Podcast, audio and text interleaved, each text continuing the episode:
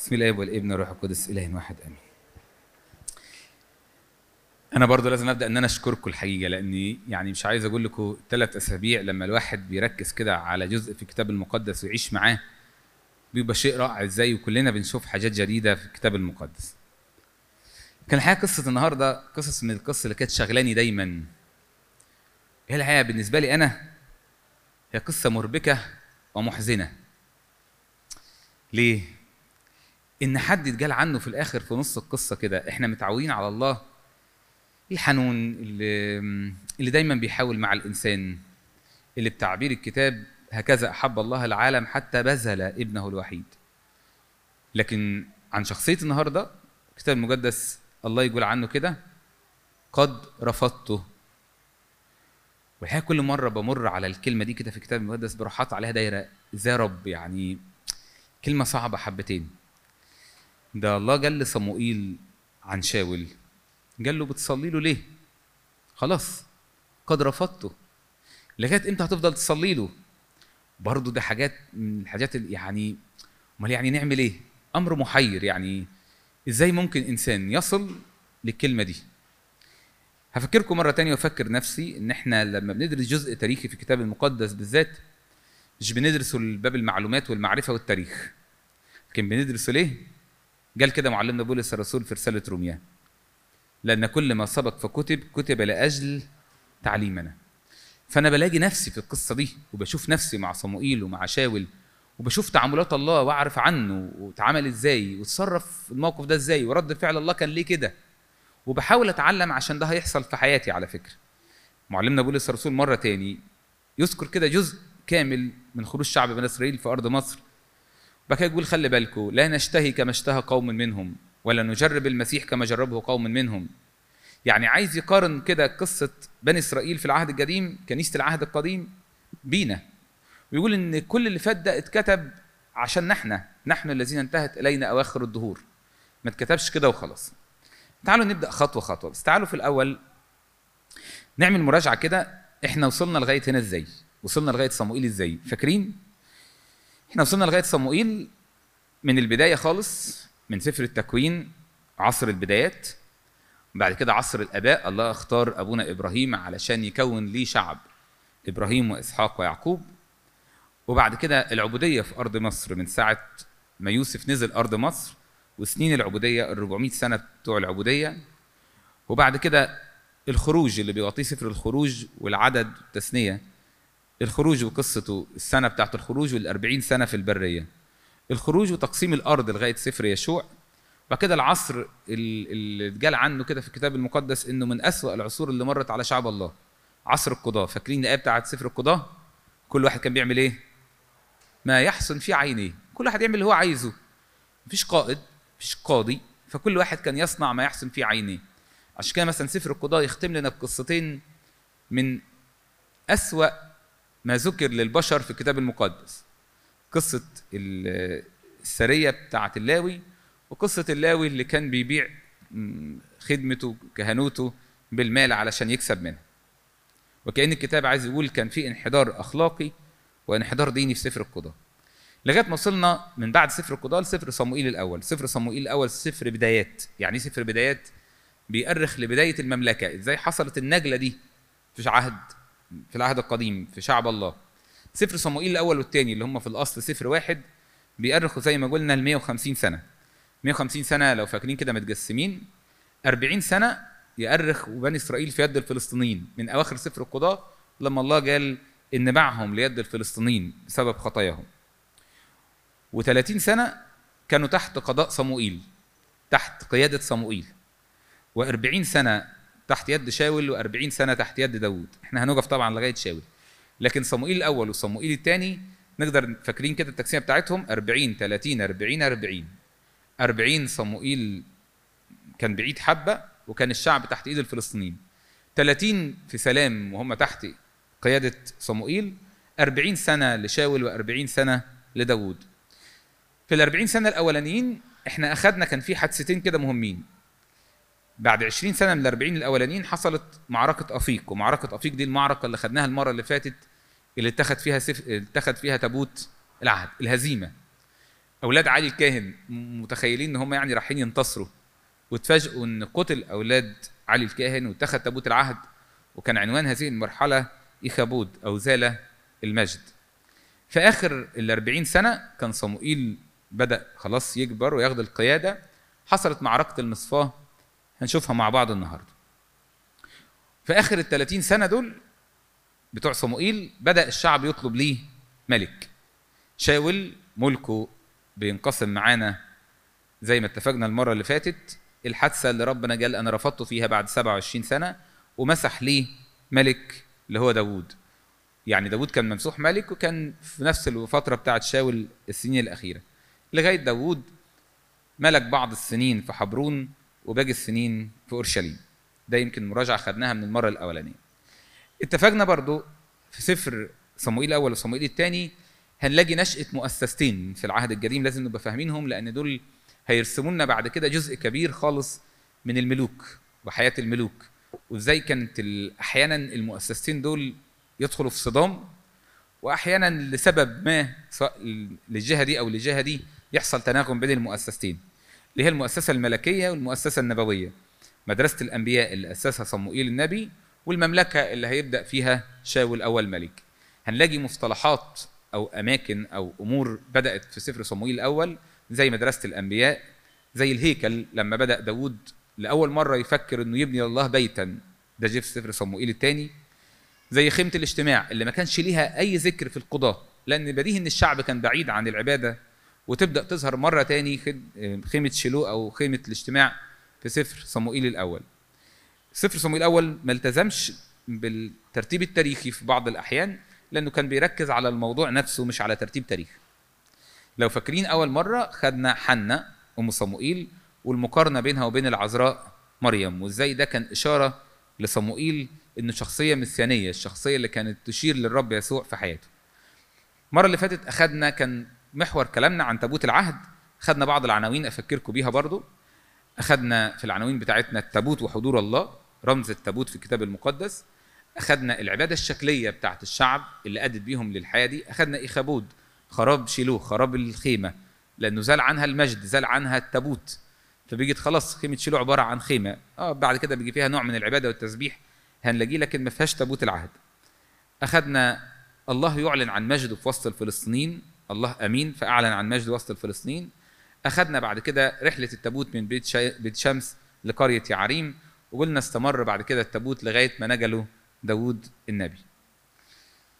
هنبدأ إيه بقى النهاردة مع بعض؟ النهاردة هنغطي بعض الأفكار كده مع بعض في الجزء الأخير من رحلتنا النهاردة. معركة المصفاة اللي هي المعركة اللي صموئيل رجع فيها مرة تاني النصرة لشعب الله. وهنتعلم فيها إزاي النصرة ممكن ترجع لحياتي. مرة تاني إحنا مش بناخد تاريخ. أنا إن كنت زال عني مجد الله في معركة أفيق في حياتي في فترة من الفترات إزاي أقدر أسترجع المجد ده مرة تاني وحضور الله مجد مرة تاني في حياتي؟ السكة وإيه الطريقة؟ هنتعلم ده مع بعض النهاردة. وبعد كده هناخد الشعب وهم بيطلبوا الملك بداية شاول الرائعة شاول يفشل في ثقته بالله شاول يسكت الرب في مخماس شاول الملك يفشل في طاعة الله وأخيرا هيختم بصموئيل رجل الله استثنائي في العصر اللي هو فيه. تعال نبدأ خطوة خطوة. معركة المصفاة. بعد عشرين سنة من معركة أفيق. بعد عشرين سنة من زوال المجد. وأنا فاكر المرة اللي فاتت كده إيه قلت لكم تعالوا نتخيل إن إحنا شباب عايشين في هذا العصر. بنسمع بس أخبار الآباء كده التابوت اللي شج نهر الأردن التابوت اللي دار حوالين اريحه وأسقط أسوارها. وبالنسبة لنا تابوت العهد ده شيء مقدس جدا وهو هكذا فعلا. وفجأة نلاقي كل حاجة بتضيع. نلاقي أبناء علي كاهن بيموتوا. نلاقي التابوت بيؤخذ صدمة مش كده؟ والتفكير اللي هيجي في. في ذهني أنا أول واحد إيه ده؟ فين الله؟ أمال فين الكلام اللي قالوه الآباء؟ أحسن يكون كله ده إيه؟ مجرد فيك كلام. أنا ما شفتوش لأن الواقع بيقول غير كده. وهزيمة ومذله تحت ايد الفلسطينيين. الكتاب بيقول إن الكلام ده استمر كام سنة بقى؟ يقول كده. وكان من بعد يوم جلوس التابوت في قرية يعريم الله رجع تابوته لقرية يعريم أن المدة طالت وكانت عشرين سنة وناح كل بيت إسرائيل وراء الرب. عشرين سنة. يعني فترة تأديب امتدت لقد إيه؟ ل 20 سنة. فترة متهيألي مش صغيرة. مش كده؟ يعني اللي كان سنه 20 لما شاف المعركة وصدم فيها بقي سنه كام؟ 40 في أمل إيه اللي يحصل؟ وهنا يجي سؤال كبير في حياتي وحياة كل واحد فينا. يا رب ليه أحيانا فترة التأديب تمتد؟ يعني مش كفاية سنة ولا اتنين ولا تلاتة؟ طب أنت هدفك إيه طيب؟ طب هل الأحداث التاريخية دي يعني منظمة كده؟ يعني أنت عارف ولا هي زي ما جت 20 سنة وخلاص؟ مرة تاني أبونا هو بيصلي قال كلمة حلوة إن الله ليه في كل عصر ليه الركب السجدة اللي ممكن تعمل تغيير في العصر اللي هو فيها. والله بينتظر ما بيوقفش مكتوب في الآية دي بعناد البشر. بيبقى ليه الأشخاص اللي هتعمل هذه النهضة. والله كان منتظر صموئيل. بس ده خلونا نفكر في اللي بيمر بينا إحنا ال 20 سنة اللي أحيانا تمر بيا وأنا مش لاقي ربنا بيعمل شيء. أو أنا مش شايف العمل اللي بيعمله الله. 20 سنة تأديب تحت إيد الفلسطينيين. وبعدين يا ترى إيه هدفها يا رب؟ إيه اللي اختلف في حياة الشعب في ال 20 سنة دول؟ يا ترى إيه اللي ممكن يكون اختلف في حياة الشعب ده؟ الصورة دي اللي قدامنا صورة الفخاري مش كده؟ فخاري هو بيعمل الاناء أنا عايز النهارده وإحنا بناخد كل القصة دي ناخدها من وجهة النظر دي ونجرب فيها حبة. في أرمية 18 الله نادى أرميا وقال له إيه؟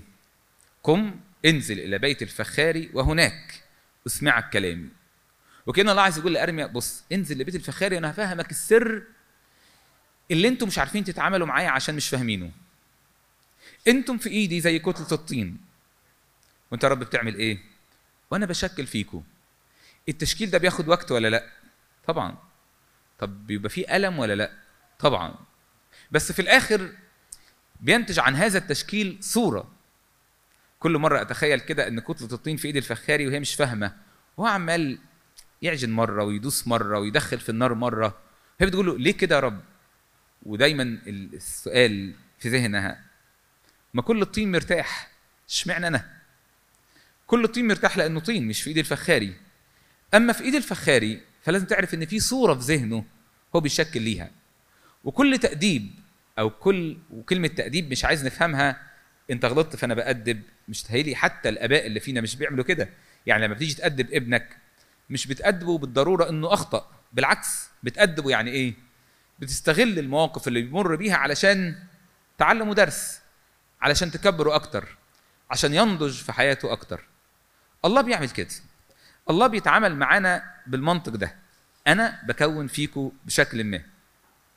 معلمنا بولس الرسول يقول لنا كده في العبرانيين ولكن كل تأديب في الحاضر لا يرى أنه للفرح بل للحزن وإنما أخيرا فيعطى للذين يتدربون به ثمر بر للسلام. ده مبدأ في الكتاب. كل تأديب في الحاضر غالبا إحنا هنراها للإيه؟ للحزن مش للفرح. إيه المعنى يا رب إن أنا أفقد حد؟ إيه المعنى يا رب إن أنا ما أدخلش الكلية اللي أنا كان نفسي فيها؟ إيه المعنى في ده؟ ايا كان الأسباب مسبباتها لكن في الآخر في مبدأ إن كل تأديب غالبا في الوقت ده لا يرى إلا إنه للحزن مش للفرح. أنا مش هشوفه غير إنه للحزن. لكن خلي بالك في الآخر في نهاية القصة لما يتم فهو يدي ثمر بر للسلام واقعد تفكر إحنا بنقول كده يعني عشان نبرر الله حاشا. الله عمل كده مع كل اللي جاب لينا مع يوسف الله عمل كده. اديني علامة استفهام كبيرة ليوسف وهو في السجن. لكن في الآخر يوسف وهو في السجن بعد ما طلع أسماء ولاده بس دلت على اللي هو اتعلمه منسى وإفرايم. نساني الحزن واداني ثمر كثير. دي طريقة الله في التعامل. هنرجع مرة تانية للعشرين سنة. عشرين سنة تأديب وتحس إن فيهم صمت. اللي يقرا مننا الكتاب يلاقي إن النجلة عدد واحد. بس العدد الواحد ده فيه كام سنة؟ 20 سنة. وعلى فكرة ده حاجة برضه لازم ناخد بالنا منها وإحنا بنقرأ الكتاب. أحيانا الكتاب المقدس يعمل تكثيف. تلاقي مثلا يوم واخد ثلاث إصحاحات بأحداثه وتلاقي 20 سنة واخدين عدد واحد. حتى في الأسفار نلاقي سفر زي سفر الخروج واخد سنة واحدة وسفر التكوين واخد آلاف السنين. فأنا لازم أبقى عارف ده لأن أنا بقرأ لو مش واخد بالي إيه ده ده ده فترة كبيرة. لا هي مش كده. فالكتاب نجل على طول إن من ساعة ما التابوت كان في قرية يعريم مروا 20 سنة. بس تحس إن ما فيهمش أحداث. تحس إن فيهم صمت وعدم فهم. يا رب طب أنت بتعمل كده ليه؟ بس تيجي نشوف إيه اللي اتغير. إيه ترى اللي اختلف؟ عشان نعرف اللي اختلف تعالوا نجرى ما بين المعركتين ما بين أفيق والمصفاه مش دول المعركتين اللي كان بينهم 20 سنة؟ التعبير اللي استخدمه الكتاب والشعب داخل هذه المعركة اللي اتخذ فيها التابوت معركة زوال المجد معركة الخراب استخدم إيه الكتاب؟ قال وكان عند دخول تابوت عهد الرب إلى المحلة أن جميع إسرائيل هتفوا هتافا عظيما حتى ارتجت الأرض. ده تعبير الكتاب. أول ما دخل التابوت كل الشعب هتف هتاف عظيم حتى ارتجت المحلة. صحيح؟ بس إحنا اتفقنا المرة اللي فاتت كان مجرد صراخ صراخ حناجر. القلوب كانت بعيدة خالص والحياء والسلوك كان بعيد تماما. دي كانت الحالة. من عشرين سنة. مروا عشرين سنة. فترة تأديب. إيه الثمر بقى اللي الله خده من فترة التأديب دي؟ واللي أعتقد أي حد فينا كان عايش في العشرين سنة دي ما كانش هيبقى فاهمه ومش شايفه غير لما أشوف في الآخر. إيه النجلة اللي حصلت؟ النجله اللي حصلت كالتالي. تعالوا كده نشوف كلمة كلمة جالها الكتاب قبل المعركه الثانية قال كده. نزعوا الآلهة الغريبة البعليم والعشتروس وعبدوا الرب وحده. دي ثمرة. حصلت بالتأديب. ما تقالش عنها في المعركة الأولى اطلاقا. بس بعد عشرين سنة من التأديب الشعب فهم. فعملوا إيه؟ نزعوا الآلهة الغريبة. أحيانا الله بيسمح لي بفترة تأديب عشان كل إله غريب في حياتي ما كنتش واخد بالي منه. استعجبت معاك وأنا بقرأ الكتاب إن في معركة أفيق هو ما ذكرش حاجة عن الآلهة. وكأن الآلهة شيء عادي إحنا يعني إيه متعاونين معاه يعني خلاص أخذنا عليه. إذا فجأة بعد 20 سنة يا ده في آلهة غريبة. طب وأنت ما كنتش مكتشف إن في آلهة غريبة؟ آه الحقيقة كنتش مكتشف. بس اكتشفت وفقت بعد 20 سنة من التأديب. وكأن كان ده الهدف كان دي الصورة اللي الله عايزها. بس كده لا الحقيقة. كل الكلام ده ما نسمعوش في المعركة الأولى اطلاقا اطلاقا ما نسمعوش في المعركة الأولى. يقول كده الكتاب اجتمعوا للصلاة مع بعض في حاله شركة. اجتمعوا للصلاة في المحلة. الشعب كله اتجمع للصلاة. وبرضه دي ما كناش بنسمعها. كنا بنسمع كده إن هم لماذا كسرنا الرب اليوم أمام الفلسطينيين؟ سؤال بس للمنفعة المادية. كنا بنشوف أولاد علي الكاهن مبتعدين تماما عن قاده الشعب في الصلاة لكن لأول مرة بنشوف إن الشعب بيتجمع في حالة شركة للصلاة. ممكن أقول لكم على حاجة؟ إحنا جربنا ده في أيام الثورة. الكنائس كانت مليانة اجتماعات صلاة مش كده؟ كان حد فينا بيفكر في حاجة تاني؟ بس بعد ما خلصت أيام التأديب وكده وخلاص خدنا الراحة يعني إحنا مش محتاجين جو الوقت ده. متهيألي نفس القصة بنفس الأشخاص مع اختلاف الزمن بس.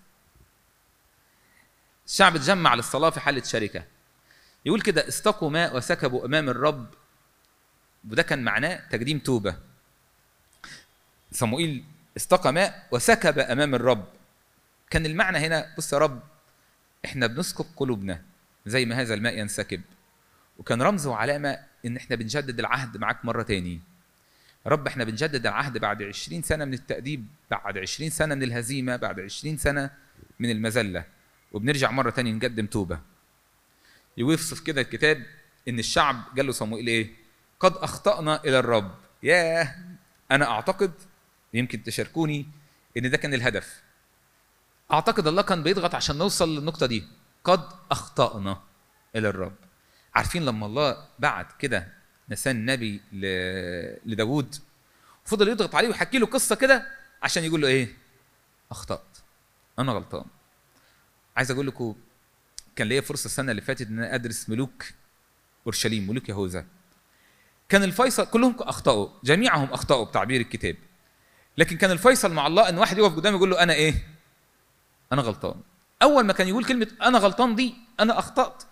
كان الله ينقل تعاملاته تماما. شفنا ده مع الابن الضال في العهد الجديد. الله هو هو. وصلنا إنه يقدر الشعب يقول قد أخطأنا إلى الرب. بس المنظر الأولاني ده الهتاف آسف والعنجهية بتاعت الهتاف والعنجهية بتاعت إحنا معانا تابوت العهد اختفت سقطت. كله انحنى لما فهم الغلط. الشعب يقول لصموئيل كده طلب باتضاع شديد جدا. يقول له إيه؟ من فضلك وإحنا داخلين الحرب لا تكف عن الصراخ من أجلنا إلى الرب إلهنا فيخلصنا من يد الفلسطينيين. هذه النغمة أتمنى أن تكونوا حاسين بيها. ما كانتش مطروحة اطلاقا في معركة أفيق. قال إيه؟ قال لا تكف عن الصراخ لأجلنا. دي ناس حاسة بإيه؟ بالضعف. لكن الأولانية كان الناس عمالة تصرخ وتهيص وتلالي ومفكره انهم مع الله. وهم مش مع الله. الحقيقة لو كان ده ثمر التاديب فمبارك هذا التأديب. والله لا زال يستعمل نفس الطريقة. يمكن إحنا نوصل لها 20 سنة يا رب. بس هو في الآخر يقول لي صدقني كنت بعمل كده عشان خاطرك. كنت بكون هذا الإناء. معلش خد مني وقت. بس هذا الإناء اللي خد وقت طلع شيء عظيم في الآخر. طلع هذا الشكل من التوبة والحياة مع الله والاتضاع والانكسار أمام الله. يمكن دي أول محطة نقف فيها في معركة المصفاة. آه واصعدوا محرقة. يقول كده اخذوا حملا رضيعا واصعدوه محرقة. أنا محتاج هنا كل واحد فينا يفكر. إحنا محتاجين نقدم توبة بالشكل ده. توبة زي ما الشعب ده قدم التوبة بالشكل ده. أخطأنا وسكبنا ماء وأخطأنا أمام الرب ولا تكف عن الصراخ لأجلنا. بعد الانتصار اللي حصل على فكرة الكتاب يقول إيه؟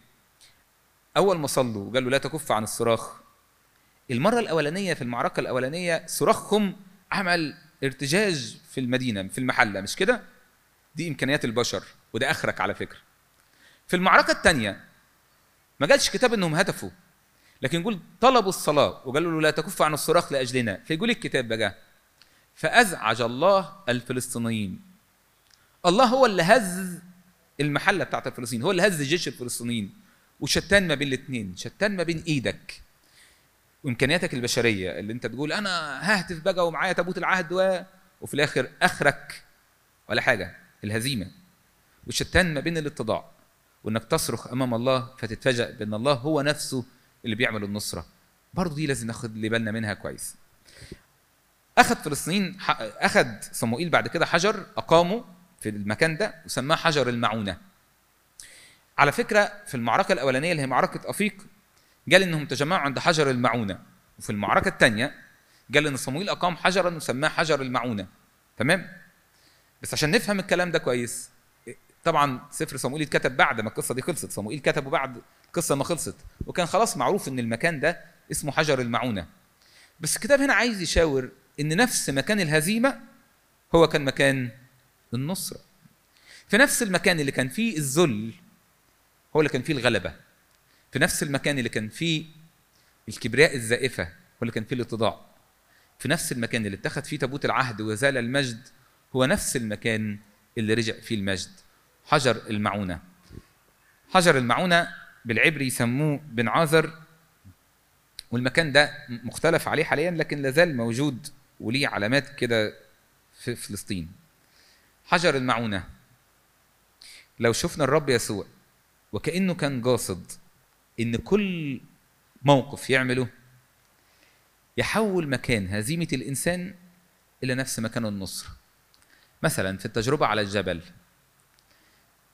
خطية أبونا آدم الأولى اللي مش قادر يمسك نفسه قدام ثمرة الشجرة يروح الشيطان يقول له طب كل نفس نفس التجربة لكن الرب يسوع يقول له إيه؟ ليس بالخبز وحده يحيا الإنسان بل بكل كلمه تخرج من فم الله.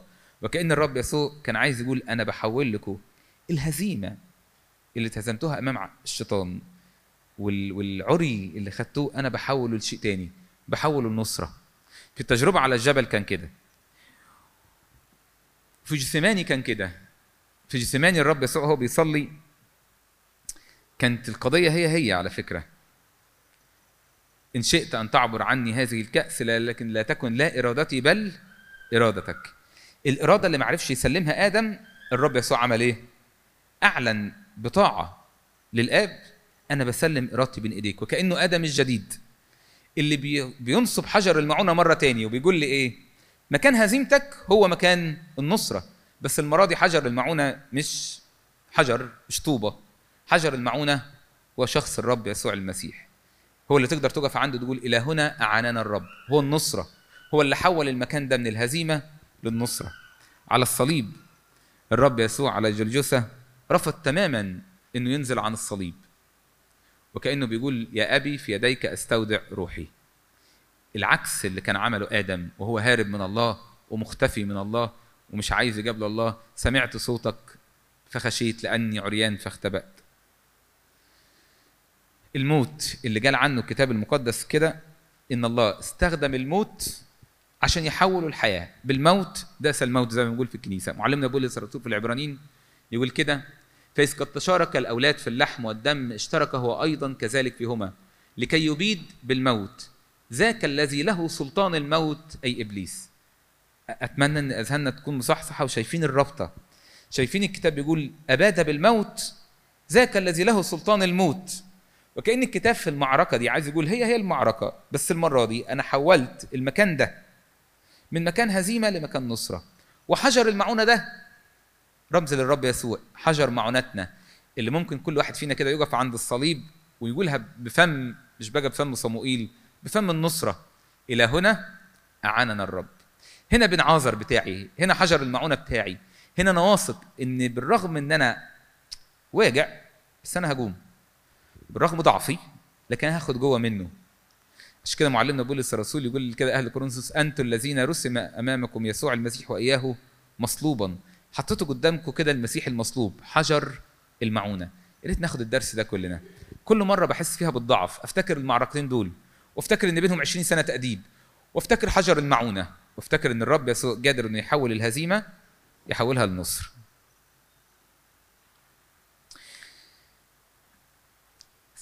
عدوا 20 سنة.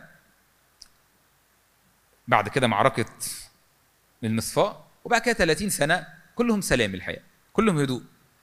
الشعب في نصرة على الفلسطينيين والدنيا هادية مفيش أي مشكلة. لغاية ما في آخر ال 30 سنة الشعب اتجمع كده وراحوا لصموئيل وطلبوا منه هذا الطلب يطلبون ملكا. النقطة الثانية النهاردة معنا. عايزين ملك. تعالوا كده نلعب لعبة. مين بيحب الصيف؟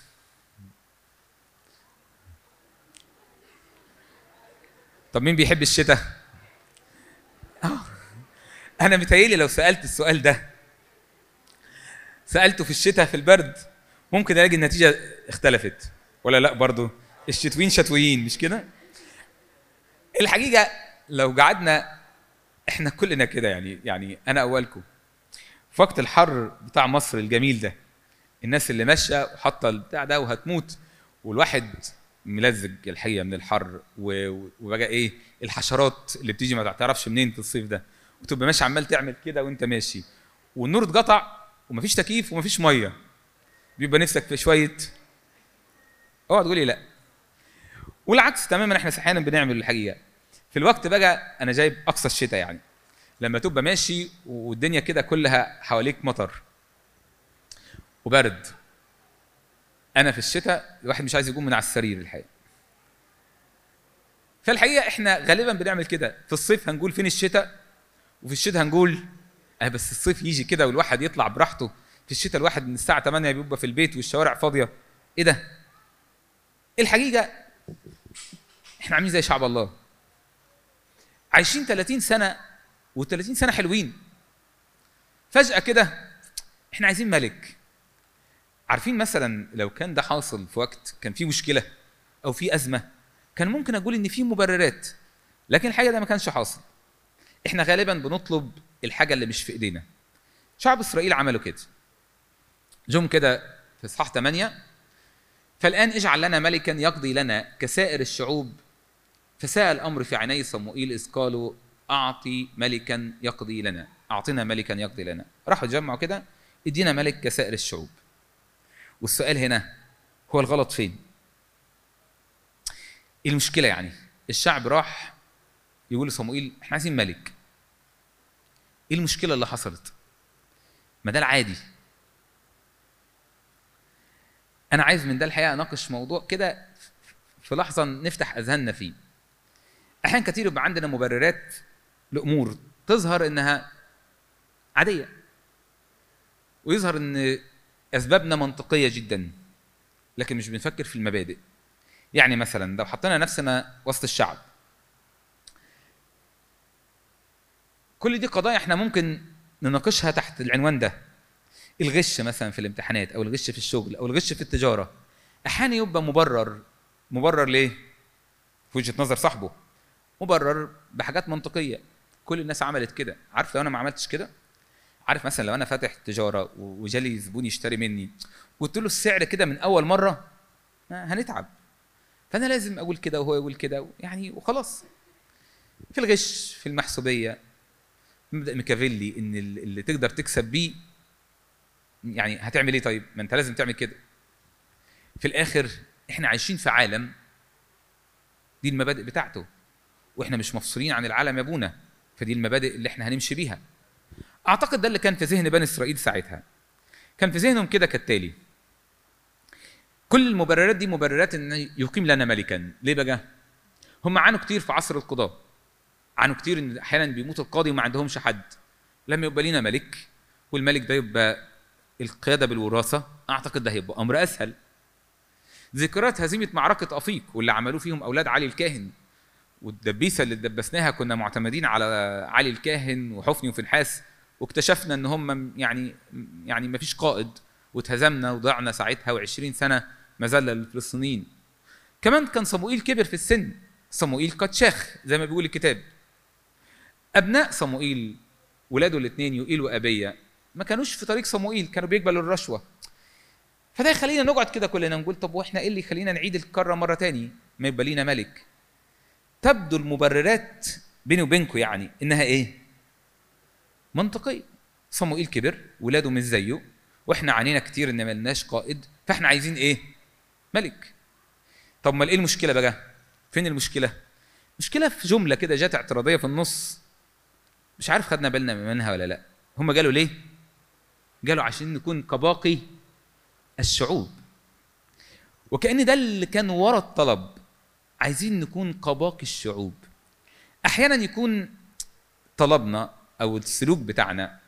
ظهروا إن مفيش مشكلة. لكن مرة تانية اللي قلناه المرة اللي فاتت السر يكمن دائما في القلب. في القلب يكمن السر. إيه اللي ورا طلبك اللي ورا الطلبة دي اللي ورا السلوك ده أنت كنت بتطلب ليه؟ إحنا عايزين ملك عشان نكون كباقي الشعوب. عايزين نكون زي الناس. حوالينا هو الكنعانيين وحوالينا المصريين وحوالينا الأراميين وكل الناس دي ليها ملك. اشمعنى؟ أنا ماليش ملك. أنا عايز أكون زي الناس اللي حواليا زي باقي العالم. أعتقد إحنا محتاجين نفكر في ده حبة لأنه أعتقد نفس المبدأ اللي إحنا بنعمل بيه الغلط. نفس المبدأ اللي أنا أحيانا بقدم رشوة بيه. زي زي الناس. الناس كلها بتعمل كده فأنا هضطر أعمل كده. نفس المبدأ اللي أنا ممكن يكون عندي فرصة عمل أو حاجة في الدراسة وأخبيها. بخبيها ليه؟ مصي طب أقول للناس ليه؟ ما أنا ممكن أخسر. هو هو نفس المنطق. نكون كباقي الشعوب. عايزين نكون زي باقي الناس. لكن الحقيقة كان الله واضح في الأمر ده إن أنت مش زي باقي الناس. خلي بالك أنت مش كده. أنت مش زي الكل. وده اللي طلبوه ساعتها. كان كسر المبدأ إلهي. حضرتك مش زي باقي الشعوب. حضرتك شيء خاص. أنت شعب الله. الكلام ده كان في العهد القديم وفي العهد الجديد. تعالوا نبص بصة كده على لترجيه الكنيسة والآيات بتاعة الكتاب بتقدم القضية دي إزاي. إحنا شو اتلخبط هنا. إن كان الأصل في القلب فالكنيسة دايما تشاور لنا على الموضوع ده. إحنا مش بدور على السلوك اللي من بره بس بدور على القلب رايح فين. فتلاقي في صلاة الصلح في القداس الغرغوري أبونا يقول كده اجعلنا أهلا للسلام السمائي اللائق بلاهوتك لنعطيه بعضنا لبعض. مش بس بقى سلام وقبلة كده من بره. بمحبة كاملة نقبل بعضنا بعض بقبلة مقدسة لا بحاسة مرزولة رافضة لمخافتك ولا بفكر غاش مملوء من شر الخائن. وكأن الكنيسة عايزة تقول آه ماشي أنا بعمل إيدي كده وبقبل أخويا بس القضية مش في العلامة اللي من بره. القضية دايما فين؟ في القلب. ارجع لألا تكون هذه القبلة زي قبلة يهوذا شر الخائن. الكنيسة تعلمنا في كل جسمة نقول له طهر مش أجسادنا بقى. نفوسنا وأجسادنا وقلوبنا وعيوننا وأفهامنا وأفكارنا ونياتنا. كأن الكنيسة تبدأ تجلب كده جوه الإنسان عايزة توصل لآخر ما في الإنسان من الداخل من أعماقه. طهر ده يا رب. الشكل اللي من بره شيء لكن اللي من جوه ده أمر تاني. الله هنا لقط السبب اللي كانوا بيطلبوا وراه ملك. نكون كباقي الشعوب. إحنا عايزين نشابه الناس اللي حوالينا. الكتاب يكون واضح في ده. القضية دي قضية أساسية في الكتاب المقدس. إحنا مش زي باقي الشعوب. في العهد القديم في سفر الخروج كان يقول كده وتكونون لي اناسا مقدسين. أنتوا شعب خاص ليا. فما تفكرش إنك تكون زي باقي الأمم اللي حواليك. مرة تانية يقول لأنك أنت أفرزتهم لك ميراثا من جميع شعوب الأرض. لما ده يكون فكر الكتاب المقدس إن الله أفرزنا ميراثا من جميع شعوب الأرض وأنا أعمل العكس. أنا عايز أكون زي باقي الناس. أعتقد ده علامة استفهام في حياتي. طب ده في العهد القديم. نفس الفكرة هي هي في العهد الجديد. كتاب يقدم لنا كده إن أنا وأنت مش بمزاجنا نكون زي أهل العالم. رب يسوع في صلاته الشفاعيه يقدم هذه الحقيقة الحقيقة ويقول كده هم ليسوا من العالم. هم اللي هم مين؟ اللي هم مين دول؟ إحنا. هم ليسوا من العالم. كما أني أنا لست من العالم. عشان أنا مش من العالم هم مش من العالم. لو كنتم من العالم وجه لي أنا وأنت الكلام لو كنتم من العالم لكان العالم يحب خاصته ولكن لأنكم لستم من العالم بل أنا اخترتكم من العالم لذلك يبغضكم العالم. بصوا يا شباب أعتقد إن ده مبدأ كتابي في التعامل مع المسيحيين. بص يا عم أنت مش شبه الناس اللي بره. ويوم ما تبقى شبه الناس اللي بره في أمر غلط. في مشكلة إنك تكون شبه الناس اللي بره. في مشكلة إنك أنت أصلا يكون في تركيبة ذهنك وأنت بتسلك إنك تقول إيه؟ أنا عايز أكون زي باقي الناس لأن ده في حد ذاته يتضاد مع الحق الكتابي. أنت مش زي باقي الناس أنت مش من العالم. عشان كده كل مرة أنا كشخص أو أنا ككنيسة بسلك زي العالم أنا محتاج أراجع الأمر. أنا مش كده. والكتاب قال كده هم ليسوا من العالم. ما ينفعش يكونوا جزء من مبادئ العالم ده. الكنيسة اللي مختلفة عن العالم والكنيسة اللي هو إحنا إحنا كأشخاص. الكنيسة اللي هو أنت في شغلك لما تلاقي كل الناس بتغش أو كل الناس بتسلك بطريقة وأنت تروح واخد سكة كده مختلفة ساعتها تكون الملح اللي قال عليه الرب يسوع. لو رجعنا بقى تاني لطلب الشعب عايزين ملك عشان نكون زي باقي الشعوب. وده الله شافه إنه رفض ليه مش بس مجرد طلب ملك سياسي. الملك ده كان الله يرتبه في وقت ما زي ما نعرف إنه كان مترتب أصلا والله كان جاي عليه تعالوا نمشي حبة كده. في ليتورجيا الكنيسة الكنيسة تقدم لنا تفردنا في الجسم بتاعت سم الرسل. أبونا يقول إيه؟ ودعا له من جميع الأمم. دعا له ناس. أيوه بس إيه بقى؟ جنسا مختارا مملكة وكهنوتا وأمة مقدسة وشعبا مبررا. نفسي وإحنا بنصلي الصلاة دي نعرف إن أبونا بيتكلم علينا. إحنا إيه بقى؟ يعني لو سألتك حضراتكم مين تقدر ترد الرد ده؟ أنا أنا بكلم نفسي الأول. أقدر أرد الرد ده؟ أنا جنس مختار أنا مملكة وكهنوت أمة مقدسة وشعب مبرر. أنا مختلف أنا مش زي الناس. أنا كنيسة أنا عروسة المسيح. أنا ال- الروح القدس ختم فيا كده بالميرون وخصصني إناء ليه. فيوم ما أنا أكون شبه العالم بقى في سلوكي الأمر ده سلوك صرف.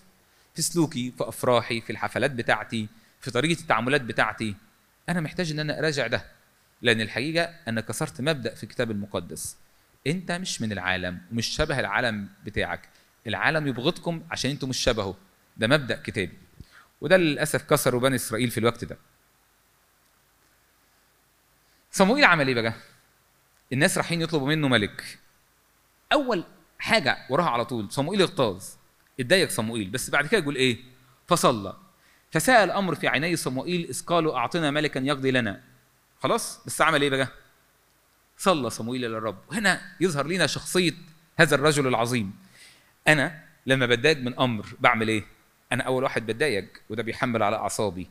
واكتئب حبتين وأزعل حبتين وأقعد أفكر حبتين. بس صموئيل عمل إيه؟ صلى. الصلاة عملت إيه بقى؟ صلاة صموئيل عملت إيه؟ غيرت الوضع غيرت إن مفيش ملك. لأن أحيانا نتعاطى مع الصلاة كده. بص يا رب أنا هصلي عشان الشعب يغير رأيه. بس هم ما غيروش رأيهم على فكرة. وبيجي لهم ملك. بس عارف صلاة صموئيل كان معناها إيه؟ ودي صلاتي وصلاتك. الحقيقة يعني تعالوا نبص لدول كويس. لما بلجأ للصلاة هو اعتراف مني بضعفي واحتياجي للمعونة. فبالتالي ده بيدخل الله تماما في الأمر. لما بحاول أحل بنفسي ده معناه إن أنا لسه شايف إن أنا أقدر. أول ما صموئيل صلى ده كان اعتراف منه رب أنا مش عارف أعمل إيه. أنا حاسس بحالة عجز. أنا محتاج نعمة تساعدني في الأمر ده. إن كان بقى تدخل النعمة ده يغير إيه؟ بس ده في الأول اعتراف مني بضعفي أنا ورغبة إنك يا رب تشارك معايا.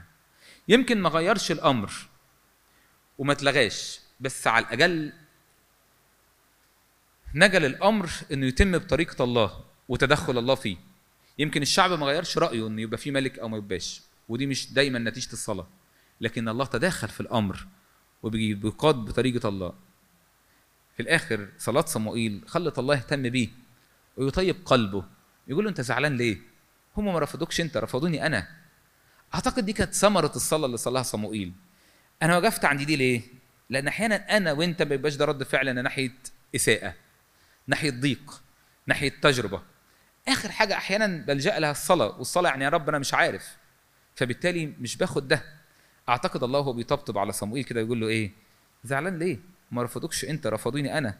وبيطيب قلبه إحنا محتاجين في الصلاة إن الله يعمل لنا كده. تبقى داخل مخدع الصلاة بتاعك وأنت محمل بأعباء ومتاعب. يمكن المشاكل ما تتحلش بس يروح ربنا عاملها كده يقول لك طب معلش. آه معلش يعني يا رب هتحل. مش لازم دلوقتي استنى شوية بس يكفي إن أنا معاك. ده اللي عمله الله مع صموئيل. الشعب طلبوا ملك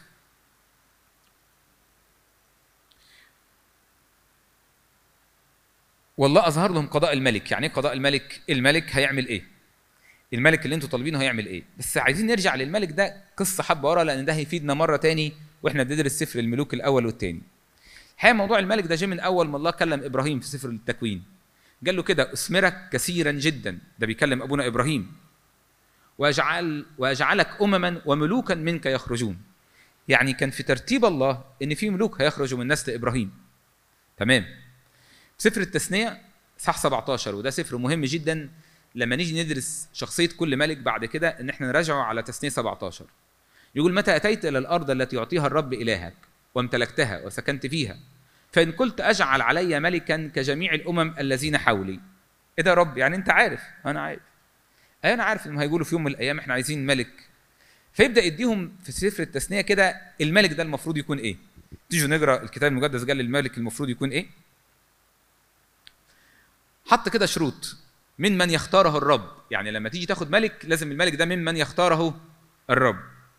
لما تيجي تختار ملك يكون من وسط إخواتك. يعني مش أنت مثلا تاخد ملك من الكنعانيين أو تاخد ملك من الفينيقيين. ده مش هينفع. لما تيجي تاخد ملك خلي بالك الملك ده ألا يكسر الملك الخيل حتى لا يرتفع قلبه. يعني مش يصدق إن هو ملك ويعمل زي باقي الشعوب ويكسر له الخيل اللي بيمشي وراه والفرسان اللي بيمشي وراه. لئلا يرتفع قلبه.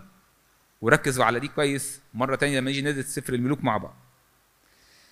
يقول كده ألا يرد الشعب إلى أرض مصر؟ آه خلي بالك ما يطلع لناش ملك يقول إيه؟ مش أنا ملك؟ تعالوا نعمل إيه؟ نرجع لارض مصر. ساعتها تقول له لا تقوم عليه بثورة. أوعى حد يرجعك لأرض مصر مرة تاني. أوعى ترجع مرة تاني لأرض العبودية. الكلام ده فين يا شباب؟ الكلام ده فين؟ جه فين؟ في التثنية. قبل صموئيل الأول بسنين. وكأن الله كان شايف الخطة كده وبيقول بس لما تعمل كده خلي بالك أنا عايز منك كذا وكذا وكذا. خلي بالك ألا يكسر له النساء لئلا يملن قلبه من وراء الرب. أن يكتب لنفسه نسخة من التوراة ليقرأ فيها طوال حياته. يعني الملك الملك يكون ليه نسخة من التوراة خاصة بيه. يقعد يقرأ فيها كده ليل ونهار. لأن ده مين؟ ده الملك. لو عارف الشريعة هيقود الشعب في الشريعة. يعني عايز أقول لكم مفاجآت الحقيقة. إن كل اللي جاله الكتاب عن المفروض قضاء الملك لم يحدث اطلاقا مع الملوك. وده كانت الأزمة وده كان السبب في خراب بعد كده أورشليم والسبي. وكأنهم كانوا بيدوروا على اللي جاله الله في سفر التثنية ويكسروه. أولهم سليمان. ما ياخدش ليه نساء كثيرات عشان ما يملش قلبه. فنساء سليمان يعمل إيه؟ ياخد ليه نساء فيملنا في آخر ايامه قلبه لعبادة آلهة غريبة. محتاجين ال- الجزء ده من الكتاب يكون قدامنا وإحنا بندرس ملوك بني إسرائيل بعد كده. قضاء الملك وقف قدامهم صموئيل وقال لهم خلي بالكم هذا يكون قضاء الملك الذي يملك عليكم يأخذ بنيكم ويجعلكم ويجعلهم لنفسه لمراكبه وفرسانه فيركضون أمام مراكبه يجعل لنفسه رؤساء ألوف ورؤساء خمسين يحرسون حراسته ويحصدون حصاده. بمجمل كده الملك ده هيستعبدكم أنتوا واولادكم ها؟ موافقين؟ وكان رد الشعب آه حقيقة. إحنا موافقين. كان رد الشعب أيوه إحنا عايزين ملك. مع إن صموئيل ختم الجزء ده بآية كانت صعبة. قال لهم فتصرخون في ذلك اليوم. من وجه ملككم الذي اخترتموه لأنفسكم فلا يستجيب لكم الرب في ذلك اليوم. أنت في اليوم اللي ملكك ده هيستعبدك هتصرخ إلى الله. بس خلي بالك ساعتها ربنا مش هيعمل إيه؟ مش هيسمع منك. أنا بتخيل إن بعد كلمة زي كده من صموئيل الشعب كان المفروض يعيد تفكير مرة تاني. طب يقول له طب هنصلي ونرجع نشوف. الرد كان متسرع وعادي جدا وتحس إنهم كانوا مصممين. وقالوا كده أيوه إحنا عايزين يكون لنا ملك. أيوه إحنا طالبين الملك. ملوك أورشليم ملوك يهوذا كانوا حوالي 20 ملك. اللي مروا بعد كده إحنا هنا في بداية المملكة بس. وهنا بيقول قضاء المملكة لأجيال جاية. كان حوالي 20 ملك منهم حوالي 11 ملك. ماتوا يا إما قتلا في انقلاب عليه يا إما في السبي من العشرين. وده يدينا اللي كان حاصل في المملكة وده اللي قاله الله إن كل شوية كانت لخبطة كل شوية لخبطة كل شوية لخبطة كل شوية ملك يقوم على ملك كل شوية يقتلوا العبيد بتوعه كل شوية ملك في السبي أقلية منهم جدا اللي كانوا ملوك أبرار واللي كان الله ماشي معاهم. وهندرس ده مع بعض أنا بحفزكم لدراسة ملوك الأول والثاني بعد كده. الشعب كان رده إيه؟ أبى الشعب أن يسمع صوت صموئيل وقالوا لا بل يكون علينا ملك. أيوه إحنا عايزين ملك. وهنا هنقف وقفة الحقيقة في حاجة لازم نتعلمها حبة. الحرية وده مبدأ كتابي. الله لما بيجي يتعامل معانا بيديك الاختيار. مش بيجيد إيديك ويمشيك وراه. بيحذر مرة واثنين وثلاثه لكن بيسيبني ويسيبك لاختيارك. الله عمل كده مع الشعب. خلي بالكوا أدي قضاء الملك. خلي بالكوا هيحصل كذا وكذا وكذا. في الآخر أبى الشعب. ربنا هيعمل إيه؟ خد ملك. على فكرة إحنا بنتعرض لده مرة واثنين وثلاثه في حياتنا في حاجات كتير. أحيانا بختار لنفسي اختيار سواء في الزواج أو شغل أشتغله. وساعات يبقى في حاجة كده وربنا جاي لي لأ مش مظبوط خلي بالك الأمر ده كده مش كده بس أنا بختاره وبكمل خلاص. مش معنى ان ربنا هيشيل ايده؟ لا هيسندني. بس اختيارك انت حر فيه. الحرية عطية الله مش ممكن يشيلها عن الإنسان. انت اخترت ولازم تتحمل نتيجة الاختيار بتاعك. الآية دي بتعجبني جدا في سفر اشعياء الحقيقة ممكن نركز فيها ونقراها كويس؟ لأنه هكذا قال السيد الرب قدوس إسرائيل بالرجوع والسكون تخلصون بالهدوء والطمأنينة تكون قوتكم. أنا عارف بالرجوع والسكون تخلصون دي إرادتي. عارفين كان رد الشعب إيه؟ فلم تشاءوا وقلتم لا بل على خيل نهرب. أنت يا رب بتقول بالهدوء والسكون وأنا قلت لك لا. لم تشاءوا ده رد فعل البشرية بشكل عام أحيانا كتير. رد فعلي أنا أحيانا. لا يا رب أنا مش عايز. أنا همشي في السكة الثانية أنا الابن الضال. اللي أنت هتقول له اقعد في البيت هيطلع بره. ماشي يا ابني أنا هديك الحرية بتاعتك. الامر ده أمر محير كتير أنا عارف لكن الله هيتعامل مع حرية الإنسان إنها شيء مقدس. أنت اخترت وأنا هنفذ لك اللي أنت عايز إحنا خدنا شاول ملك. بداية عظيمة بقى لشاول. أنا همشي في اللي جايين أسرع حب. بداية عظيمة لشاول جدا. الإناء اللي الله بيعمل له إيه؟ بيكونه. كتلة الطين اللي الله اختارها من وسط الشعب وبدأ يكونها عشان تكون ملك. بداية الحقيقة فيها إمكانيات جسدية. شاول اتقال عنه كده. فركضوا وأخذوه من هناك فوقف بين الشعب فكان أطول من كل الشعب من كتفه فما فوق. شاول ومنظره والصورة اللي بيرسمها لنا الكتاب واحد كده لما يقف وسط الشعب إمكانيات جسدية رائعة الحقيقة. طول كده بهيبة أعتقد الناس كانت بتبص له كده إيه ده؟ إيه اللي اختاره ربنا ده؟ واحد من كتفه لفوق أطول واحد في الشعب. ما تنقصوش الإمكانيات الجسدية. نقدر نقول إن خامة حلوة ليها إمكانيات جسدية. مش بس كده الحقيقة اتضاعه. شاول كان يدينا في بداية حياته علامة للاتضاع الحقيقة. نقف كده عندها كلنا إيه ده؟ واو إيه الشخص ده؟ بصوا كده أول موقف اتضاع وهو بيرد حتى على صموئيل هو بيقول له تبقى ملك قال له أنا مين ملك أنا أصغر بيت. واصلا سبط بنيامين ده أصغر سبط. وكان ليه كده أحداث لو تفتكروها. السبط ده في عصر القضاء أحداث مؤسفة حبتين يعني. قال له لا يعني أكيد ربنا غلطان في العنوان. يعني أنا ما ينفعش خالص. وده النوعية اللي بتعجب الله الحقيقة الإنسان اللي استعفي وإحساسه بالمسؤولية. أول ما يجوا يعملوه عايزكم تتخيلوا معايا الموقف ده. في حفله تنصيب الملك كلنا متجمعين كده ورؤساء الشعب وممكن يكون ناس من شعوب تانية وصموئيل هيصب عليه الزيت ويدوروا على الملك. مفيش. أيوه فين الرئيس؟ يعني فين الرئيس طب إحنا مجمعين ليه؟ شاول شاف ان هم غير مستحق وراح استخبى وسط الأمتعة. وكأنه مش عايز. هذه الروح العظيمة في الاتضاع. أنا أنا ما ينفعش. سيبوني. المسؤولية كبيرة عليا. أنا مش هقدر على ده. راح استخبى وسط الأمتعة.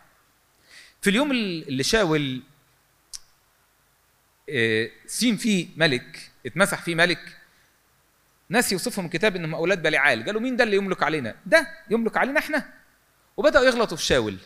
الكتاب يوصفه بوصف الحقيقة يدل على اتضاعه. يقول فكان كأصم. يعني كان كأصم. أنا مش سامع حاجة. مين فينا بيقدر يتحمل الإهانة بالشكل ده؟ يسمع شتيمته ويبقى إيه؟ كأصم. واحد غيره أنا بقيت ملك. واللي مش هيسمع كلامي أنا أجيبه لغاية دلوقتي وعندي يقدموه. هو ما كانش كده. الحقيقة إناء بيتكون تحت إيد الله بيتكون بشيء رائع جدا. ده شاول الملك. مش بس اتضاعه عمل النعمة في حياته. يقول الكتاب عن شاول إنه أول ما حول نفسه كده الله أعطاه قلبا جديدا وصار رجلا آخر.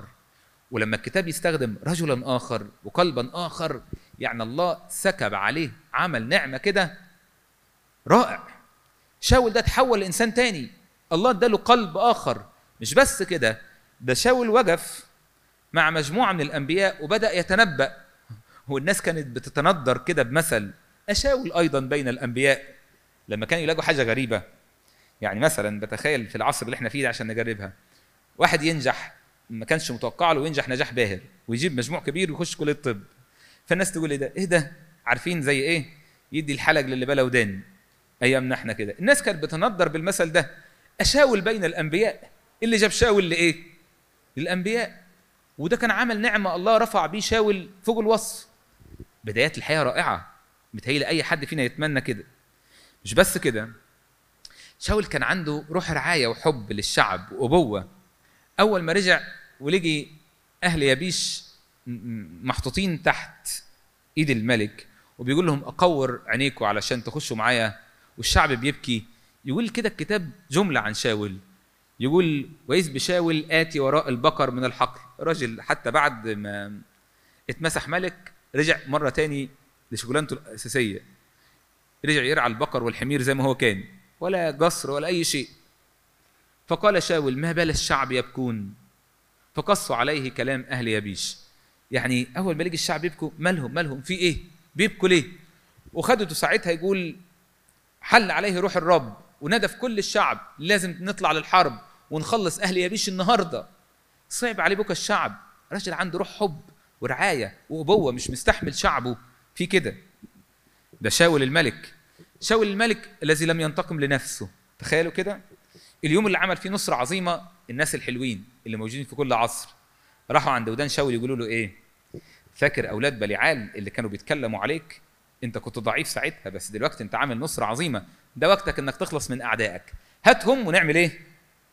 قال لهم لا لا لا أنتوا مش فاهمين حاجة. اليوم يوم نصرة لمين؟ للرب. أنا ما عملتش حاجة. الله هو اللي عمل النصرة دي. محدش يقتل في إسرائيل. لما تيجي تبص لكل ده تشوف إن الحقيقة اللي عمله شاول ده نصرة عظيمة وبداية رائعة. اتضاع وعمل نعمة وقلب جديد ورجل جديد وإنسان مش بينتجب لنفسه. كل الحاجات دي كانت كفيلة إنها تكون إناء كرامة لله. لكن فجأة يحصل النجلة من أول صح 13 من أول اصحاح 13 الكتاب كده يبدأ يشاور على المشاكل اللي بدأت تظهر في شاول. اصحاح 13 ده النجلة اللي حصلت في حياة شاول. والكتاب يوصفها كده أنا هوصفها لكم بشوية كلمات اللي جالها الكتاب. واختار شاول لنفسه ثلاثة ألاف من إسرائيل فكان ألفان مع شاول في مخماس وفي جبل بيت إيل وألف كانوا مع يونسان في جبعة بنيامين. أدي أول علامة. أنا لسه جاي لك الملك ما يعملش إيه؟ لا يكسر له الخيل. لكن اول ما انتصر النصرة بدأ يختار لنفسه ناس يمشوا معاه. 3000 واحد 2000 معاه و1000 مع شاول ويمشي وألف مع يونسان ويمشي بيهم. ماشي تعدي. لكن تعال نبص ونكمل. فسمع جميع إسرائيل قولا قد ضرب شاول نصب الفلسطينيين. إيه الخطوة دي؟ الخطوة دي إن شاول طلع في مخه إنه يضرب نصب للفلسطينيين. مكان كده كانوا عاملين الفلسطينيين على حدود بني إسرائيل. كويس. خدت رأي الله. لا الحقيقة. أيوه يعني يعني أنت فاهم أنت بتعمل إيه. أنت ملك آه بس أنت ممسوح من الله. شتان مثلا مع داوود اللي كان قبل ما يخطي خطوة يقول له يا رب أصعد إلى قاعلة؟ يقول له اصعد أو ما تصعدش. هنا بدأ الكتاب يشاور على انحراف في حياة شاول. إيه ده؟ أنا بدأت أصدق إن أنا ملك بجد. أنا بدأت أتصرف أكني أنا اللي باخد القرارات. أنا اللي هضرب نصب الفلسطين. طب مش هتسأل. طب مش هتصلي زي زمان. طب مش هتتضع زي زمان. أنا مش محتاج أعمل ده. وتحصل بقى القصة اللي كلنا عارفينها. شاول منتظر صموئيل علشان يجي. صموئيل اتأخر. راح شاول تجلد وقدم الذبيحة. هاتوا لي الذبيحة وراح مقدم الذبيحة. هو لسه بيقدم الذبيحة أول ما خلص جه صموئيل. أنت بتعمل إيه؟ وهو بيسأله بقى بتعمل إيه؟ كانت كلام بقى شاول. أنا عملت إيه؟ أنا قدمت ذبيحة. أيوه يعني إيه؟ قال له الشعب تفرق عني. بدأ بدل ما يركز على الله وشعب الله وإنه بيعمل نصرة لله زي ما كان بيقول من شوية في حرب أهل يابيش قال له الشعب تفرق عني. لقيت الشعب يتفرق عني فقلت أقدم ذبيحة. أستخدم العبادة إن أنا أرجع الشعب حواليا مره تاني بس ده يشاور لك على هو بدأ يفكر إزاي بدأ مخه يتنجل إزاي. العدد جل معاه آه العدد جل معاه. بس ده يدي عدم إيمان إن الله يخلص بالقليل أو بالكثير. طب ما يدوب ما كانش فيه كام سنة لوراه والله خلص في المعركة وكان العدد قليل وهو اللي خلص من إيد الفلسطينيين. الاستهانة بالذبيحة والجرأة على تقديمها. تقديم الأعذار. ودي كانت مصيبة الحقيقة عند شاول. كان كده مرض عند شاول. يعني كلمة أخطأت عند شاول تحس إنها كانت بتطلع بطلوع الروح. ولما تطلع تطلع علشان بس نأدي المأمورية. كل ده هو جد عمل غلط. آه بس كان الله مستني أنا غلطت. كان تعبير صموئيل اللي قاله له بعد كده قال له قد انحمقت. انحمقت. عملت حماقة. أنت إزاي مش قادر تحس بده؟ لكن دي كانت بقى طريقة شاول اللي بدأت تتحول. كان يميل دايما للأعذار. أنا هقف عند الأعذار حبة لأن ده كان أمر يضايق الله جدا من شاول وده كان سبب رفض الله لشاول. قال له إيه؟ الشعب تفرق عني. يبقى مين الغلطان؟ مين الغلطان؟ صحصحوا معايا حبة. مين اللي غلطان الشعب مش أنا. طب وإيه كمان؟ وأنت ما جيتش في الميعاد. يبقى مين اللي غلطان صموئيل هو اللي غلطان. وعلى فكرة الآن ينزل الفلسطينيين وأنا لم أتضرع إلى الله. يعني ربنا مش هيساعدني غير لما اتضرع ليه وأقدم له الذبيحة. فحتى الله غلطان لأنه مش هيساعدني والفلسطينيين جايين عليا فأنا لازم أقدم ذبيحة. يعني المسؤولية على الشعب وعليك أنت صموئيل وعلى مين؟ وعلى الله. طب أنا بقى عملت إيه؟ أنا تجلدت وقدمت الذبيحة. أنا قويت قلبي بس ده كل اللي أنا عملته. كل الناس غلطانة وأنا اضطريت إن أنا أعمل كده. دي أحيانا تكون طريقتنا في التعامل مع الله. أحيانا تكون طريقتنا لما يحصل خطأ مش هقدر أقول أيوه أنا غلطان. وأنا كنت هعمل إيه؟ ما الظروف كانت كده. ما فلان عمل كده وهو كان عمل كده فأنا كان ردي كده. دي كانت طريقة شاول في تبرير أخطائه. شاول فشل في هذا الاختبار. أيوه صموئيل اتأخر على فكرة مش ما اتاخرش بس ده كان اختبار. وإحنا بنتعرض للاختبار ده على طول اختبار الانتظار. هتستنى ولا لا؟ هتنتظرني ولا لا؟ ومن فضلكم لازم نحس بدي حبة لأن الصبر والانتظار هو سمة من سمات السائرين في طريق الحياة الأبدية. كالعادة الله كده برضه بين من مبادئه بيجي في الهزيع الرابع. فبيختبر انتظارك وبيختبر صبرك وبيختبر إيمانك. ده عمل الله مع أبونا إبراهيم. يديله وعد يقعد عليه 25 سنة. عمل الله مع يوسف. يوسف فيه أحلام. أيوه بس الأحلام دي تتحقق إمتى؟ آه يدينا بقى ويديك طول العمر. بس عند نقطة أنت هتنتظر ولا مش هتنتظر؟ فلازم تبقى عارف كويس إن الله بيتعامل معاك ومعايا بالشكل ده. وأنت هتصبر ولا لأ؟ أنا حابب أقرأ كده كام آية من الكتاب وضحهم على مختلف العصور. في المزامير وفي اشعياء عن انتظار الرب. يقول كده في المزمور أنفسنا انتظرت الرب معونتنا وترسنا هو بس نفوسنا منتظر الرب. إنما لله انتظرت نفسي فاستبر للرب الساتر وجهه عن يعقوب وانتظروا استبر له. وهو إيه؟ وهو ساتر وجهه. يعني إيه ساتر وجهه؟ عامل كده. عامل إنه مش شايف. هو ساتر وجهه آه بس أنت لازم تعمل إيه؟ انتظر حبة. أعتقد شاول فشل في هذا الاختبار اختبار انتظار الرب. الكنيسة تعلمنا بقى في عقيدتها لأن إحنا أحيانا برضو بنفشل في ده. نحن الآن نعيش في حالة انتظار. عارفين المشهد الرهيب اللي يوصفه سفر الأعمال لصعود الرب يسوع والتلاميذ عاملين إيه؟ شاخصين إلى السماء مش ناويين يمشوا. فيظهر لهم ملاك ويقول لهم ما بالكم شاخصون إلى السماء؟ إن يسوع هذا الذي رأيتموه منطلقا إلى السماء هيعمل إيه؟ سيأتي. والكنيسة بقى تعيش هذا الانتظار. 2000 سنه كل مرة في قداسها تقول الكنيسة إيه؟ وننتظر قيامة الأموات. وعند المجيء الثاني كلمة السر لما الرب يسوع اتكلم عن المجيء الثاني كانت إيه؟ بصبركم تقتنون أنفسكم. من يصبر إلى المنتهى فهذا يخلص. ويجي معلمنا بولس الرسول لما يكلمنا على المجيء الثاني يقول خلي بالكم لا يتباطأ كما يظن قوم التباطؤ. الناس اللي زهجت بسرعة دي وقالت لا ده مش جاي ومفيش مجيء تاني هتفشل. خلي بالك هتمر بنفس تجربة شاول. انتظر الرب استنى له. ما دام وعد وعد أكيد الوعد هيتحجج دي عقيدة الكنيسة وده اللي عايشاه الكنيسة. هسألكم سؤال على الماشي كده. تخيلوا لو الكنيسه فقدت هذا الرجاء ولسه كنيسة يعني. يعني إيه؟ لا المسيح مش جاي. ولسه في نفس كم الأنشطة بتاعتنا. يعني إيه؟ بنصلي وبنعمل أنشطة وبنعمل درس كتاب بس المسيح مش جاي. بالتالي فقدت إيه؟ فقدت كل شيء.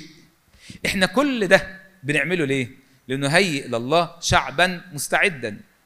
كل الحاجات اللي بتتعمل في الكنيسة دي من صلوات من أي أمر بتخش فيه الكنيسة سببه إن المسيح جاي. تحية المسيحيين الأولين كانت مران آسى هو جاي. الرب قريب. لو الكنيسه بقى برضو بتكلم عن نفسي فقدت هذا الرجاء طب انت عايش تعمل إيه؟ هتعيش بلا هدف هتعيش كده عمال تخبط في كل شيء شوية. أهدافك هتختلف. صموئيل مع شاول. شاول كان فقد. صموئيل مش جاي فاعمل لا أنا شايفه. أنا مش قادر أستنى. أنا مش قادر أنتظر. الأعذار بتاعت شاول. الكنيسه بقى تعلمنا في الليتورجية بتاعتها وكأن عايزة تحط جوه أعماق كل واحد فينا من فضلك راجع مرة تاني. أنت بتقف أمام الله إزاي؟ بالذات تيجي في الصوم الكبير. فاكرين المرض بتاع الصوم الكبير؟ أي إرنوفي أي إرنوفي. أخطأت أخطأت يا رب يسوع اغفر لي. لأنه ليس عبد بلا خطية ولا سيد بلا غفران. الاسباسموس بتاع الصوم الكبير أنا أعرف أنك صالح ورؤوف ورحيم. اذكرني برحمتك إلى الأبد. أطلب إليك يا رب يسوع لا تبكتني. بغضبك ولا برجزك تؤدب جهالاتي. تحس إن الكنيسة كده بتاخد ولادها دايما أنا رب غلطان. أنا عارف إن أنا غلطت بس ليس عبد بلا خطية ولا سيد بلا غفران. كل يوم الكنيسة صلاة الاشبيه أنا عتيد أن أقف أمام الديان العادل مرعوبا ومرتعبا من كثرة ذنوبي. أنا عارف إن أنا غلطان. يا رب عما قليل تفنى حياتي وبأعمالي ليس لي خلاص أنا عارف ده كويس. لكن الكنيسة عايزة تخرز في ولادها كل يوم وفي صلواتها وفي القداس. خلي بالك مش هينفع تقف أمام الله غير بروح العشار. روح شاول دي مش هتعمل أي حاجة. مش هتنفع تقف أمام الله غير أخطأت. يا رب أنا غلطان. أنا عارف إن أنا مش قادر أقف قدامك. ماليش عينين يا رب أرفعها قدامك. شاول فشل في انتظار الله. أحيانا ما كنتش حاطط النقطة دي حاطها أبونا برسوم بس هي نقطة رائعة الحقيقة. أنا يعني وقفت عندها يعني لاوجات كثيرة وأنا بشوفها إيه ده هو عمل كده فعلا؟ شاول كان في حرب قائمة مع الفلسطينيين ويونسان طلع يحارب الحرب دي وشاول عمال يسأل. جاب الكاهن وبيقول له إيه؟ اسأل لي ربنا بتاعكم ده. أطلع الحرب ولا ما أطلعش؟ وعمال يقول له إيه؟ بسرعة. وعند جزء لسه الكاهن هيسأل والضجيج زاد في المعركة. عايزكم تتخيلوا الموقف. فراح جاي للكاهن إيه؟ كف. يعني كف. بطلنا ما تسألش. يلا بينا نحارب. فاهمين المنظر؟ هو لسه هيسأل أمام الله. هو اولا لما ضرب نصب الفلسطين المعركة اللي فاتت ما سألش أصلا. المرة دي ها طب نسأل. بس إيه برضو؟ إيه ده؟ المعركة بتزيد. أنا هتغلب. في إيه يا عم؟ أنت لسه هتصلي؟ كف. يلا نحارب. وعند كلمة كف دي أول ما جالها للكاهن. كف خلاص أنا مش عايز أسأل الله. هحط جنبيها آية تاني. فقال شاول الكاهن كف يدك. خلاص ما تسألش. بعدها على طول في نفس الإصحاح يقول فسأل شاول من الرب فلم يجبه الرب لا بالأحمام بالأحلام ولا بالأريم ولا بالأنبياء. جت في نفس الإصحاح وجت بعد كده اصحاح بعد كده تاني. خلاص. مش أنت قلت لي بس ومش عايز تسمعني؟ لما تيجي تسألني أنا هعمل إيه؟ أنا مش هرد. أنا وقفت عند دي لأن حياتنا كشباب بتقف عند النقطة دي كتير. يجي واحد قبل شيء محوري في حياته زي الزواج زي الهجرة ويجي بقى يحتار أسمع صوت ربنا إزاي؟ وأنا وأي حد فينا في الآباء بنقعد نحتار. يعني أيوه يعني أسمع صوت ربنا إزاي؟ لما بيبقى في ولد كده غالي عليا ولا بنت غالية عليا وفي وقت إن أنا أقعد معاه أقول له تعالى. هو أنت سمعت صوت ربنا قبل كده إمتى؟ يعني انت متخيل انك تقعد 25 سنة ما تسمعش صوت الله وكل ما يجي يكلمك تقول له إيه؟ كف يدك. يجي يكلمك تاني تقول له كف يدك وبتختار وحدك. وجيت بقى في الجواز أو في موقف يا رب عايز أسمع. حتى لو اتكلم مش هتسمع. اوعى تفكر إن ربنا ما اتكلمش مع شاول عشان هو مش عايز يتكلم؟ ربنا عايز يقول له أنت مش هتسمع. أنت مش هتعرف تسمع. خلاص. صوت الله أو إرادة الله أو إزاي اعرف مشيئة الله ما تجيش الحقيقة لحظية كده. هي محصلة حياة. محصلة حياة أنا بسمع صوته فبالتالي لما أجي في موقف أنا واثق إن أنا هسمع صوته. واثق إن هو بيقودني بشكل ما بطريقته لأن أنا بسمع صوته في في الحاجات الصغيرة. مش هينفع تقول له مرة ربنا كف يدك والمرة الثانية يقول له طب ما تكلمني. مش هتكلم. لم يعد الله يجاوبه. بطل يتكلم معاه. ده موقف تاني في حياة شاول. لازم أخد بالي منه كويس. النقطه الأخيرة. شاول يفشل في طاعة الله مرة الأولانية فشل في انتظار الله والثقة فيه، المرة الثانية فشل حتى إنه يسمع صوته. المرة الثانية فشل في طاعته. شاول قدامك فرصة كمان. أنا تذكرت اللي عمله عماليق، اللي عمله عماليق ده أنا واخد بالي منه كويس. عايزك تعمل قضائي على عماليق. قصة عماليق وحرب عماليق وشاول والله بيقول له روح هتحرم ملك عماليق ومش عايز حاجة من الغنيمة دي تحرم بالكامل. وعماليق من ساعة ما ظهروا عماليق دول شعب يقال إنهم من نسل عيسو أحيانا يظهروا في الكتاب المقدس قبل كده بشوية لكن الآية اللي كلنا عارفينها عن عماليق إيه؟ للرب حرب مع عماليق من دور إلى دور، ليه؟ هم اصطادوا إسرائيل وهم طالعين من غير سبب يقول عنهم الكتاب إنهم أخذوا منفلت الشعب عارفين لما حد يكون بيحوم حوالين الشعب كل ما حد يتأخر ورا ياخدوه. كانوا عاملين كده زي الذئب حوالين الشعب. فالرب افتقد اللي عمله عماليق وقال لشاول روح حرم عماليق. شاول يعمل إيه بقى؟ ينتصر. النصرة دي مين اللي عملها؟ الله. لكن شاول يعفو عن ملك العماليق ويعفو عن خيار الغنم. ويجي بعد كده صموئيل يسأل عملت إيه؟ أنا برضو بستعجب من ردود شاول. تعالوا نقرأ ردود شاول الحقيقة. وصموئيل بيقول له عملت إيه؟ لمرة تانية كان المفروض يكون الرد أنا غلطان. بص بقى شاول الرد قال إيه. صمويل بيسأل بيقول أنت عملت إيه؟ قد أقمت كلام الرب. يا سلام. أنا عملت اللي ربنا قال عليه. الشعب قد عفى عن خيار الغنم والبقر لأجل الذبح للرب إلهك. يبقى مين اللي عمل؟ الشعب هو اللي عفى. في الأول أنا إيه؟ أقمت كلام الرب. زنك عليه حبتين الشعب عفى عن خيار الغنم. طب ولو ضغطنا حبة تاني إيه اللي هيحصل؟ إني قد سمعت لصوت الرب وذهبت في الطريق التي أرسلني فيها الرب أنا ما عملتش حاجة. مش ربنا قال لي روح حارب عماليق وأنا حاربت عماليق. نص الحقيقة. نص الواقع. وبعد كده فين بقى؟ هيقول إيه؟ أخيرا هيقول كلمة إيه؟ أخطأت. بصوا قالها إزاي؟ أخطأت لأني تعديت قول الرب وكلامك لأني خفت من الشعب وسمعت لصوتهم. أنا غلطان إن أنا تعديت كلامك. أصلي أنا خفت من الشعب وسمعت صوتهم. بس عارفين كان بيقولها ليه؟ كان بيقولها لسبب تاني خالص. كان بيقولها ليه؟ قد أخطأت والآن فاكرمني أمام شيوخ شعبي وأمام إسرائيل. أنا غلطت آه بس أنا عايز منك إيه؟ اكرمني ما تسيبنيش. أصلي بص لو أنت سبتني زي المرة اللي فاتت أنا مش ضامن هعمل إيه. اكرمني امام شعبي تعال نصلي سوا. انت السلطة الدينية وأنا السلطة المدنية تعال نظهر سوا. لو انت مشيت عني أنا مش هحس ان أنا مسنود. يعني حتى لما قال ان أنا غلطت جالها ليه؟ عشان عايز المنظر يكمل. خلي الدنيا تعدي. مش كده؟ مش احساس بالخطأ مش عن قلب تائب. شتان ما بين ده وما بين اللي جاله داوود. أحيانا كنت أسأل نفسي زمان وأنا صغير يعني هو شاول عمل إيه؟ قدم ذبيحة الله ما قالش عليها. طب داوود عمل إيه؟ لا الحقيقة استنى بقى. ده زنى وقتل وغش. كانت كانت مربكة خطية داوود الحقيقة دي. ومع ذلك الله لم يقبل كلام شاول ولكن قبل داوود. عارفين ليه؟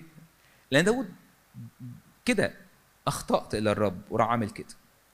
وداود تحمل نتيجة خطأه وفهمه كويس وعرفها. وتبان داود عرفها وشمع بن جيرة عمال يسب داود وبيقول له طب نموته. قال لهم لا سبوه. الرب قال له سب داود أنا استاهل أخوانا. أنا عارف اللي أنا عملته. شتان ما بين الروح دي وروح شاول. وأنا كنت عملت إيه؟ أنا عملت كلام الرب إلهك. ولما يقول غلطت. أنا غلطت ماشي بس خلص تعالى ارجع معايا عشان نكمل الاحتفال. هو ده. أعتقد التوبة مرة تانية وكلمة أخطأت اللي تخرج من القلب. شاول والله اللي ندم على اختيار شاول الكلمة الصعبة لما الله قالها لصموئيل ندمت على أني قد جعلت شاول ملكا. وأعتقد أنتوا بتدرس بتدرسوا الكتاب ففاهمين كلمة ندمت دي كويس. ندمت دي يعني إيه؟ مش ندمت يعني أنا كنت غلطان وكنتش عارف. لا ده تعبير جسم الله فيه حسب ألفاظنا إحنا البشرية حزنه على اللي عمله شاول حزنه على رد فعل البشر تجاه النعمة بتاعته. بدليل إن في نفس الإصحاح نفس الإصحاح هو هو صموئيل يقول إيه عن الله؟ نصيح إسرائيل بيتكلم عن الله يعني نصيح إسرائيل لا يكذب ولا يندم لأنه ليس إنسان ليندم. الله ليس إنسان ليندم. فلازم نبقى فاهمين كلمات الكتاب المقدس في السياق بتاعها. ما بين شاول وداوود؟ الكتاب كان كل مرة يتكلم عن شاول أخفق يتكلم عن مسيح الرب.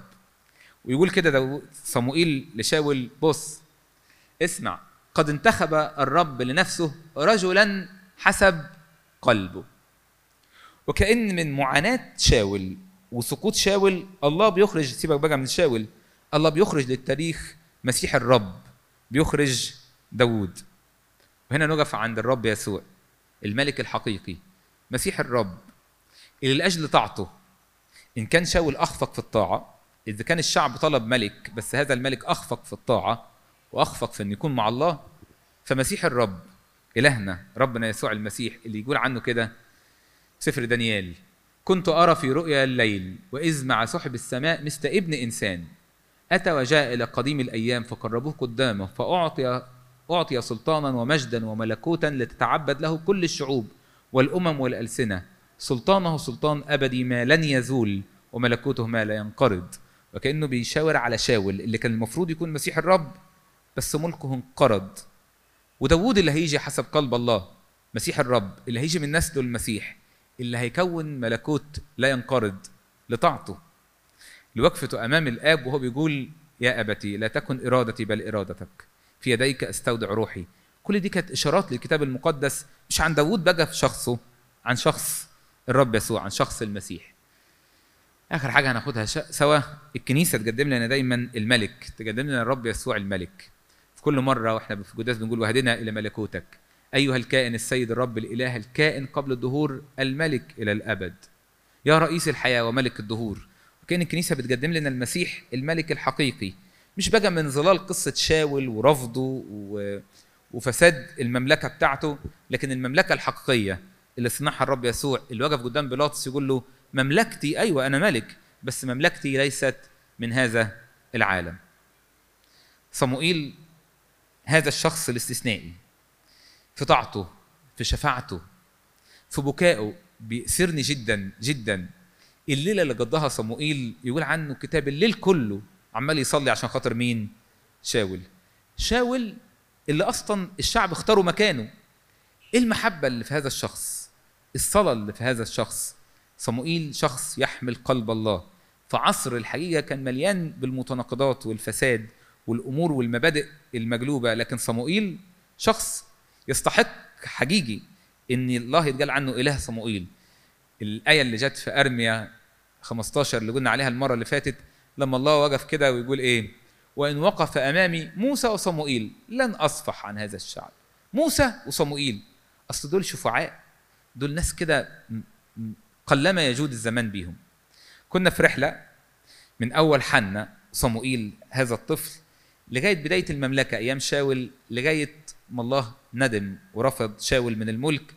أعتقد بعد كده هنكمل شاول وداوود والمملكة وإزاي المملكة دي استمرت. واستمرت إزاي؟ والله كان بيتعامل معها إزاي؟ لإلهنا المجد دائما ابديا آمين.